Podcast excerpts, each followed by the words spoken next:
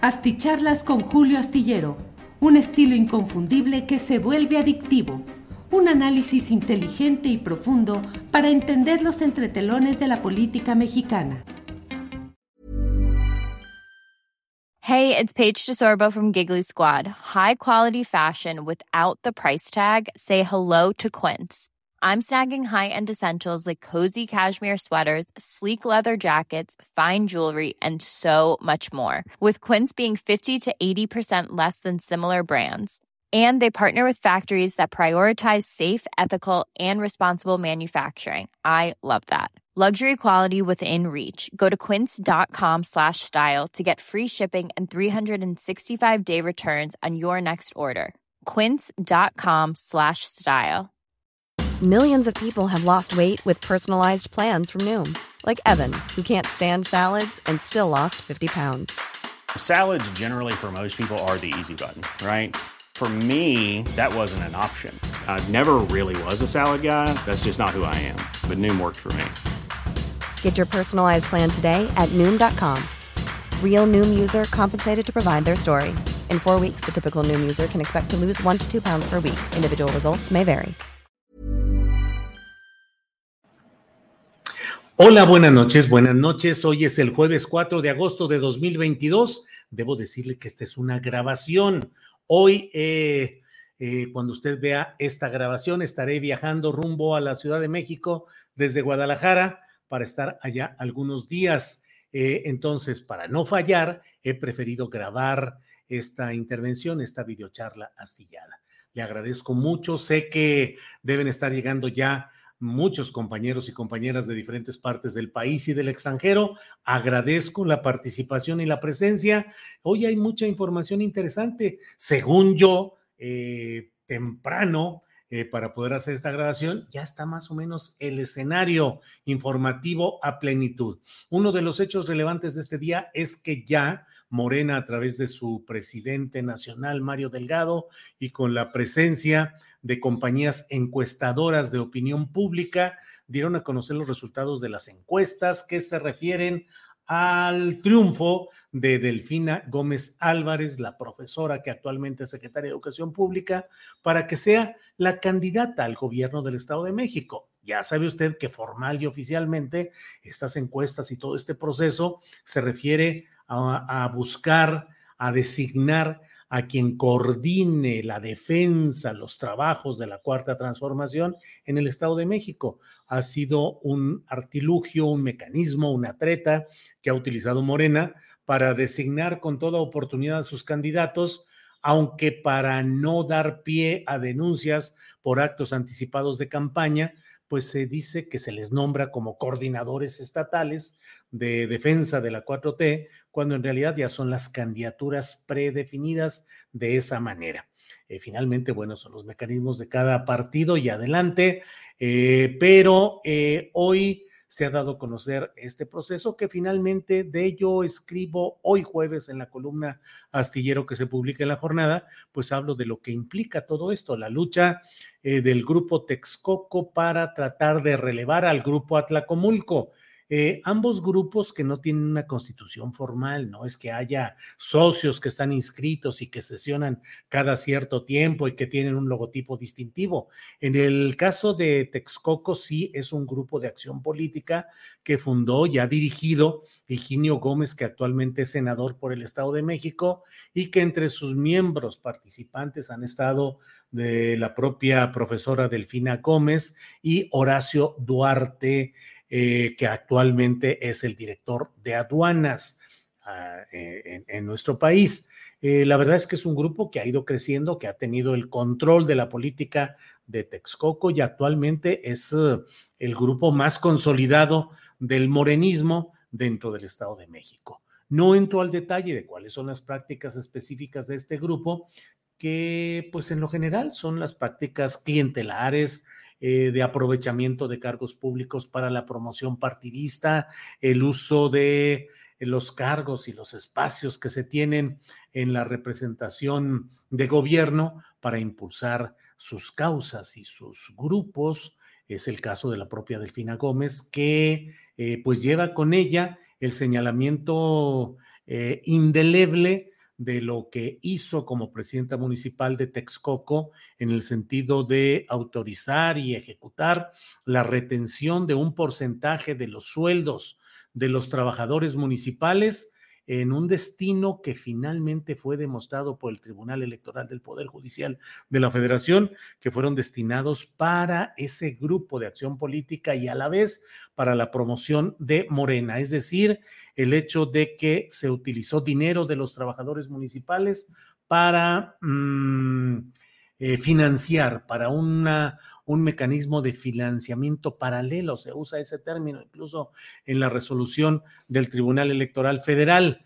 Eh, el Tribunal Electoral Federal impuso una multa a Morena de varios millones de pesos, dos millones o tres millones de pesos al partido Morena por considerar que hubo ese mecanismo de financiamiento paralelo que no fue reportado al INE y que por tanto se estableció esa sanción. Eh, el Tribunal Electoral dijo que no tenía eh, competencia jurisdiccional, es decir, que no tenía facultades para castigar a las personas como individuos, sino solamente a los partidos, y por tanto establecía ese castigo a Morena por esos actos que declaró formalmente probados en el ayuntamiento de Texcoco. Y dijo algo así como que quedaba libre para quien quisiera darle seguimiento a ese asunto el solicitar que hubiese acciones judiciales en cuanto a fiscalización de recursos eh, que pudiesen relacionarse con Delfina Gómez y con dos personas más, dos eh, empleadas del gobierno municipal que se señalaron como partícipes de todo este proceso. Es decir, el Tribunal Electoral estableció sanción para Morena y dijo que no podía, que no estaba en sus facultades sancionar a personas. No exoneró a Delfina Gómez, no dijo es inocente, tampoco dijo es culpable. Dijo el tribunal, yo no puedo juzgar ese tema de los individuos, sino la fiscalización de los partidos.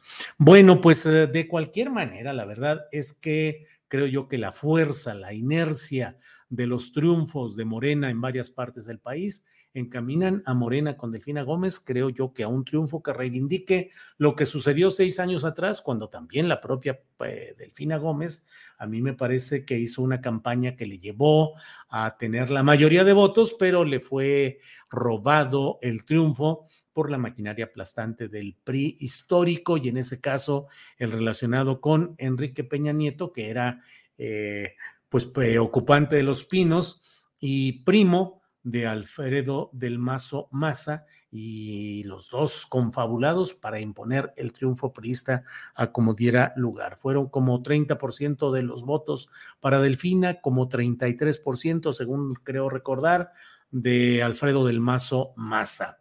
Entonces creo yo que además el pésimo gobierno de Alfredo del, Maza, del Mazo eh, va a impulsar mucho a que se, se tenga la esperanza de un cambio en una entidad tan dañada, tan deteriorada por tanta histórica presencia de los priistas a los que genéricamente se conoce como Grupo Atlacomulco, que no es que, insisto, no existe formalmente, no hay sesiones, no hay acta constitutiva, pero es una forma de cultura política y una forma de ejercer el poder en el Estado de México conforme a estos grupos amafiados para seguir siendo los mismos y seguir eh, pues con una rapacidad y una corrupción eh, verdaderamente escandalosas. Entonces ya veremos qué es lo que sucede ahí, veremos cuál va a ser el candidato o candidata de eh, el PRI en el Estado de México.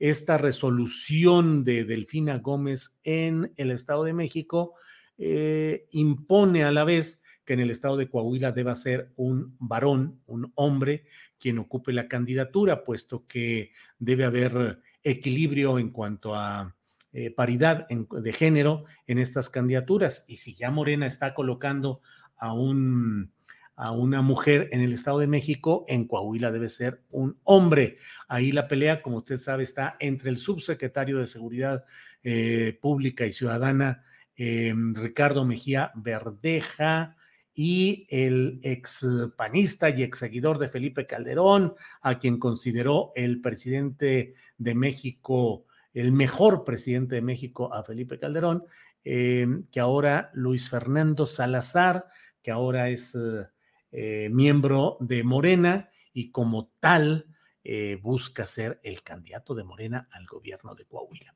Bueno, eso es lo que tenemos ahí en esos datos de lo inmediato, pero hoy le quiero decir que además de todo esto, también hoy se, mm, eh, hoy también entró en vigor la, pues las modificaciones que el Papa Francisco ha determinado en relación con el Opus Dei. Eh, la prelatura de la Santa Cruz y el Opus Dei se llama oficialmente lo que todos conocemos como Opus Dei, de una amplia presencia en México, entre otros ámbitos, en el ámbito universitario con eh, la Universidad Anáhuac, que es una universidad a la que entran muchos de los hijos de los hombres de mayor dinero, de mayor fortuna económica en el país, y que es una de las obras eh, del Opus Dei eh, que busca influir en lo educativo y en lo empresarial para que desde ahí se creen cuadros adoctrinados con la convicción, pues, de lo que es el Opus Dei para que desde sus cargos directivos puedan eh, actuar conforme a esos criterios que les son imbuidos en estos institutos educativos, universitarios, varios de ellos, pero educativos en lo general. Hay toda una lista de eh, colegios, de organizaciones educativas, de centros de estudios y universidades en los que tiene presencia el Opus Dei. Bueno, hace 40 años el Papa el Papa de entonces, Juan Pablo II, emitió una carta apostólica mediante la que le otorgó al Opus Dei pues una condición extraordinaria, entre otras cosas, que pudiera tener un obispo, aun cuando los miembros del Opus Dei no estuviesen circunscritos a una sola jurisdicción, a una diócesis. Deje ver si me puedo explicar. La diócesis es una demarcación territorial que no corresponde a los estados eh, de la geografía política tradicional, es decir, la diócesis de, la Sierra Tarahumara puede ocupar territorios de diversos estados del país, de Chihuahua, de Durango, de donde sea. Eh, así son las diócesis y tienen un obispo que es el jefe, el pastor, el guía de todos los sacerdotes de esa diócesis entendida eh, como un ente territorial. Bueno, pues el Papa Juan Pablo II le otorgó al Opus Dei Imagine the softest sheets you've ever felt. Now imagine them getting even softer over time. That's what you'll feel with Bowl and Branch's organic cotton sheets. In a recent customer survey, 96% replied that Bowl and Branch sheets get softer with every wash. Start getting your best night's sleep in these sheets that get softer and softer for years to come. Try their sheets with a 30-night guarantee. Plus, get 15% off your first order at bowlandbranch.com. Code BUTTERY. Exclusions apply. See site for details. Hey, it's Ryan Reynolds, and I'm here with Keith, co star of my upcoming film, If, only in theaters, May 17th. Do you want to tell people the big news? All right, I'll do. Sign up now and you'll get unlimited for $15 a month in six months of Paramount Plus Essential Plan on us. Mintmobile.com slash switch. Upfront payment of $45 equivalent to $15 per month. Unlimited over 40 gigabytes per month. Face lower speeds. Videos at 480p. Active Mint customers by 531.24 get six months of Paramount Plus Essential Plan. Auto renews after six months. Offer ends May 31st, 2024. Separate Paramount Plus registration required. Terms and conditions apply if rated PG. La única condición, la, única en, la Iglesia Católica de tener una prelatura personal, es decir, la capacidad de que se nombrara al superior, al jefe, al, a la principal figura del Opus Dei como obispo y que los sacerdotes del Opus Dei que estuvieran en otras diócesis, en otras demarcaciones, en diferentes partes del mundo, pudiesen recurrir en busca de consejo o de instrucción al obispo del Opus Dei cuando estuvieran en duda de qué hacer o tuvieran alguna eh, pregunta o alguna circunstancia difícil, pues recurrían a su mando específico que era el obispo del Opus Dei. Bueno, pues el, el, Papa Francisco ha determinado que a partir de hoy no hay más un obispo del Opus Dei. El superior de ellos, un eh, español nacido en París porque es hijo de exiliados republicanos por la guerra civil en española, eh, Ocaris, eh, creo que se llama Fernando Ocaris, em, deja de ser obispo y es solamente monseñor. Y por tanto, el Opus Dei a partir de hoy, sus actividades ya no las reportará al área de los obispos, sino del clero en general y tendrá que rendir cada año un informe de actividades y del desarrollo de su actividad apostólica. El Papa Francisco mm, expresamente le dice al Opus Dei que espera que haya una mayor prevalencia, una mayor, un mayor acento de, del carisma más que de la jerarquía, es decir, más que del mando jerárquico de los superiores, el ejercicio del carisma, que es todo un tema eh, dentro de la Iglesia Católica y de las religiones en general. Mm, este viernes, por cierto, vamos a tener la participación de pues el gran especialista en asuntos religiosos, Bernardo Barranco, para que nos dé una amplia explicación y un análisis de lo que significa todo esto en relación con el Opus Dei. Bueno, por otra parte, y es el tema de esta tarde, de esta noche, en nuestra videocharla astillada, pues lo, eh, la resolución, el desenlace del Estado de México a favor de Delfina Gómez reactivó, reavivó las discusiones y la polémica respecto a si este, el de las encuestas, es el método más eficaz, más confiable para la determinación de las candidaturas de Morena. Debo decirle que mi punto de vista, surgido luego de que vi y escuché una parte del proceso en el que estuvo Mario Delgado y Citlali Hernández y dieron a conocer todo y fue con tanta puntualidad, información, precisión, contexto, eh, de entrevistando a 1.500 personas por la vía de Internet, teniendo el, su georreferenciación y mil cosas más. Dije, ah, caray, pues hombre, pues ¿para qué hacemos ya elecciones constitucionales con toda la parafernalia de las casillas y las mesas directivas y capacitación, pues nomás que nos hagan encuestas, que nos hagan encuestas de 1.500 personas por estado y con eso pues ya determinamos quién ganó y se acabó. ¿Son confiables o son manipulables las encuestas de opinión? Yo he dicho a lo largo de muchos años lo mismo que hoy reitero. Las encuestas de opinión en México no tienen, según mi punto de vista, ningún punto de confiabilidad. Son manipulables al gusto del cliente o al gusto de quien las quiera hacer. No hay mecanismos establecidos legalmente para poder verificar la autenticidad de los resultados. Cualquiera podría hacer desde una casa encuestadora una serie de papeles. Bueno, pues en la elección de Morena vimos gente ahí llenando las boletas electorales y depositándolas, eh, aquí también se podría hacer lo mismo. Las encuestas de opinión 1500 dicen ya no son en papel, ahora son con datos eh, establecidos y disponibles en las vías electrónicas. Pues la verdad es que yo no estoy seguro de que no haya mecanismos en todo este proceso para poder tener los resultados que convengan a quienes contratan este tipo de servicios. Si hasta la Iglesia Católica, si hasta el ámbito religioso está sujeto a discusión, análisis, a controversia y nos encontramos tantos puntos oscuros en la actividad, por ejemplo, insisto, eh, normalmente tan reverenciada de lo religioso, pues ¿qué podemos esperar de ámbitos de empresas, eh, empresas que buscan tener clientes, contratos, ganancias económicas y se topan con la realidad política de un México que no ha cambiado, que no está cambiando en los términos de la administración de lo político, del manejo popular eh, de las élites en el manejo de sus intereses. En eso no ha cambiado hasta donde yo veo. Pero bueno, eh, el punto está en que hoy mismo Ricardo Monreal dijo que él no confía en las encuestas, que él no está de acuerdo, que no descalifica eh, la designación que ha recaído en, ah, la profesora Delfina Gómez, pero pues que él no, no está de acuerdo y que no lo acepta ese tipo de señalamientos. Algo parecido hay en el ámbito del grupo de Marcelo eh, Ebrar, el secretario de Relaciones Exteriores, que están ahorita silenciosos después del coscorrón que se les dio en la mañanera al señalar que no anduvieran diciendo eso del piso parejo que dicen que no hay y que el presidente dijo que esa era una equivocación.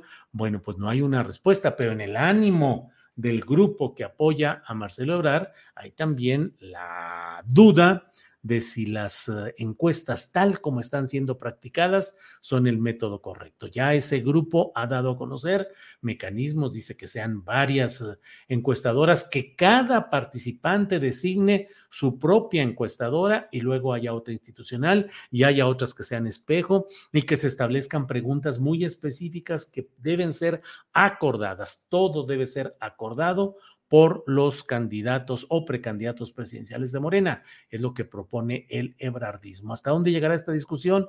¿Qué va a pasar? No lo sabemos. El presidente de la República insiste que este es el método adecuado, el de las encuestas. En otras épocas, el propio presidente, el propio Andrés Manuel López Obrador, no como presidente, sino como candidato y dirigente partidista, muchas veces nos dijo, hablaba de las encuestas cuchareadas, decía, son cuchareadas, es decir, el cuchareo es cuando cuando en una balanza, pues le van echando cucharitas al, para que pese lo que se desea. Le falta, le sobra, le quitan, le ponen. Eso es cucharear.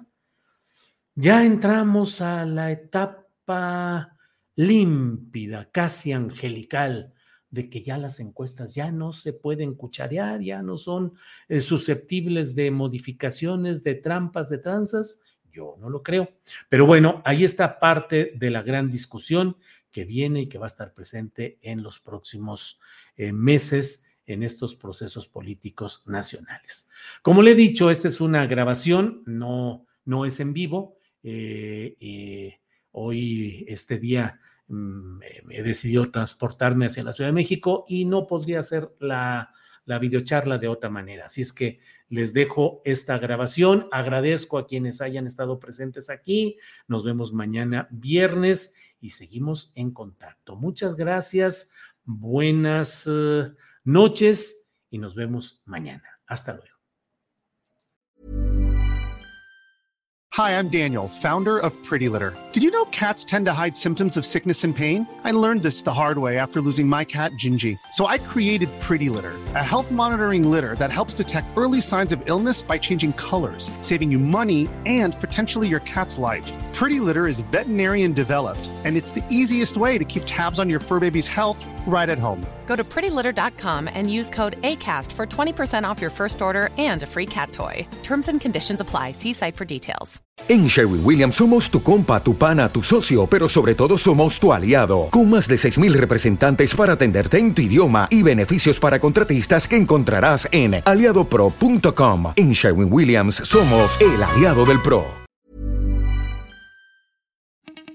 Para que te enteres de las nuevas asticharlas, suscríbete y dale follow en Apple, Spotify, Amazon Music, Google o donde sea que escuches podcast.